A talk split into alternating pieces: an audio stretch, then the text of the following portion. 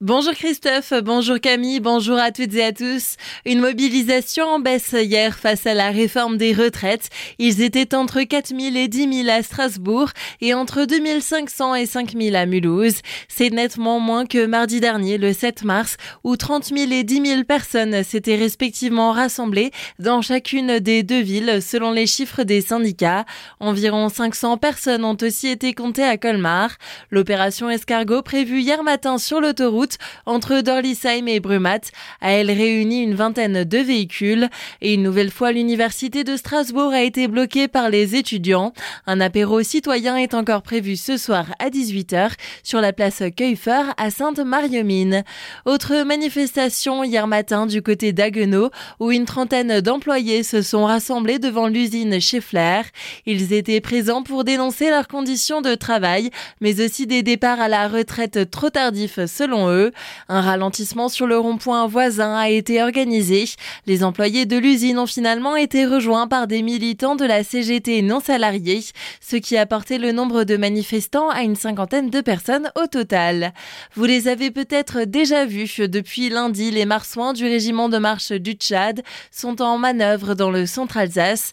Des exercices de combat sont menés jusqu'à demain dans certaines communes, dont Wittisheim, Witternheim, Rosfeld et Jepsheim. 150 soldats ont été déployés et marcheront jusqu'à Échaud. Après l'extinction nocturne de l'éclairage, l'heure est maintenant à l'enquête publique à Sainte-Mariemine. Trois mois après la mise en place de ce dispositif, les habitants sont invités à donner leur avis en répondant à un questionnaire disponible sur le site sainte-mariemine.fr. Ce dernier existe aussi en format papier à l'accueil de la mairie. Les Sainte-Mariens ont jusqu'au 15 avril pour y répondre. Des matinées pour rester en forme, c'est ce que vous propose la ville de Colmar dès ce dimanche avec un premier rendez-vous au gymnase Saint-Exupéry dans le quartier Europe à partir de 9h. Les habitants sont invités à participer à des initiations sportives proposées par les différentes associations inscrites dans le dispositif Passeport Santé.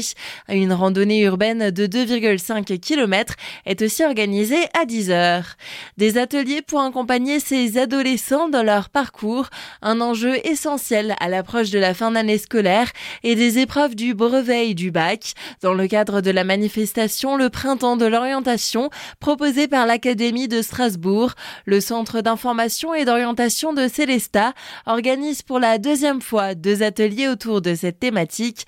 Les précisions de Philippe Jaloux, directeur du CIO. Durant ces ateliers, les personnels du CIO seront là pour euh, échanger, vous accompagner, envisager des pistes de réflexion pour l'avenir de vos enfants. Vous donnez quelques repères, vous apportez peut-être des pistes de réflexion, euh, vous sensibilisez aux outils qu'on peut utiliser aussi pour vous aider et rappeler aussi dans les grandes lignes euh, nos missions et ce qu'on peut vous proposer en termes d'accompagnement. Alors le CIO, en dehors de cet atelier bien particulier, c'est une équipe de six psychologues de l'éducation nationale qui interviennent sur le district de Célestat, dans les collèges, dans les lycées et qui sont aussi durant la semaine à votre disposition pour des rendez-vous au CIO. Pour les ateliers Comment accompagner mon adolescent dans son parcours, rendez-vous la semaine prochaine, le mercredi 22 mars. Un premier atelier destiné aux parents de collégiens est proposé de 16h à 17h et un second de 17h à 18h pour les parents de lycéens. C'est sur inscription au 03 88 92 91 31. La volerie des aigles s'invite aux côtés des élèves de l'école de Kinsheim après un premier atelier mené mardi avec des enfants en classe de CE1 et CM1 au sujet des rapaces. Des maternelles vont pouvoir réaliser ce matin des nichoirs, l'occasion de rapprocher les enfants de l'environnement, mais aussi d'installer des nichoirs d'espèces locales aux abords du château de Kinsheim que pourront suivre les enfants. Côté route, notez la fermeture du tunnel de Schirmeck ce matin de 8h30 à 11h30 pour travaux. Une déviation a été mise en place par Schirmeck et la Broc. Ce soir, ce sera au tour du pont usine EDF de D'être barré à la circulation de 22h jusqu'à 6h du matin.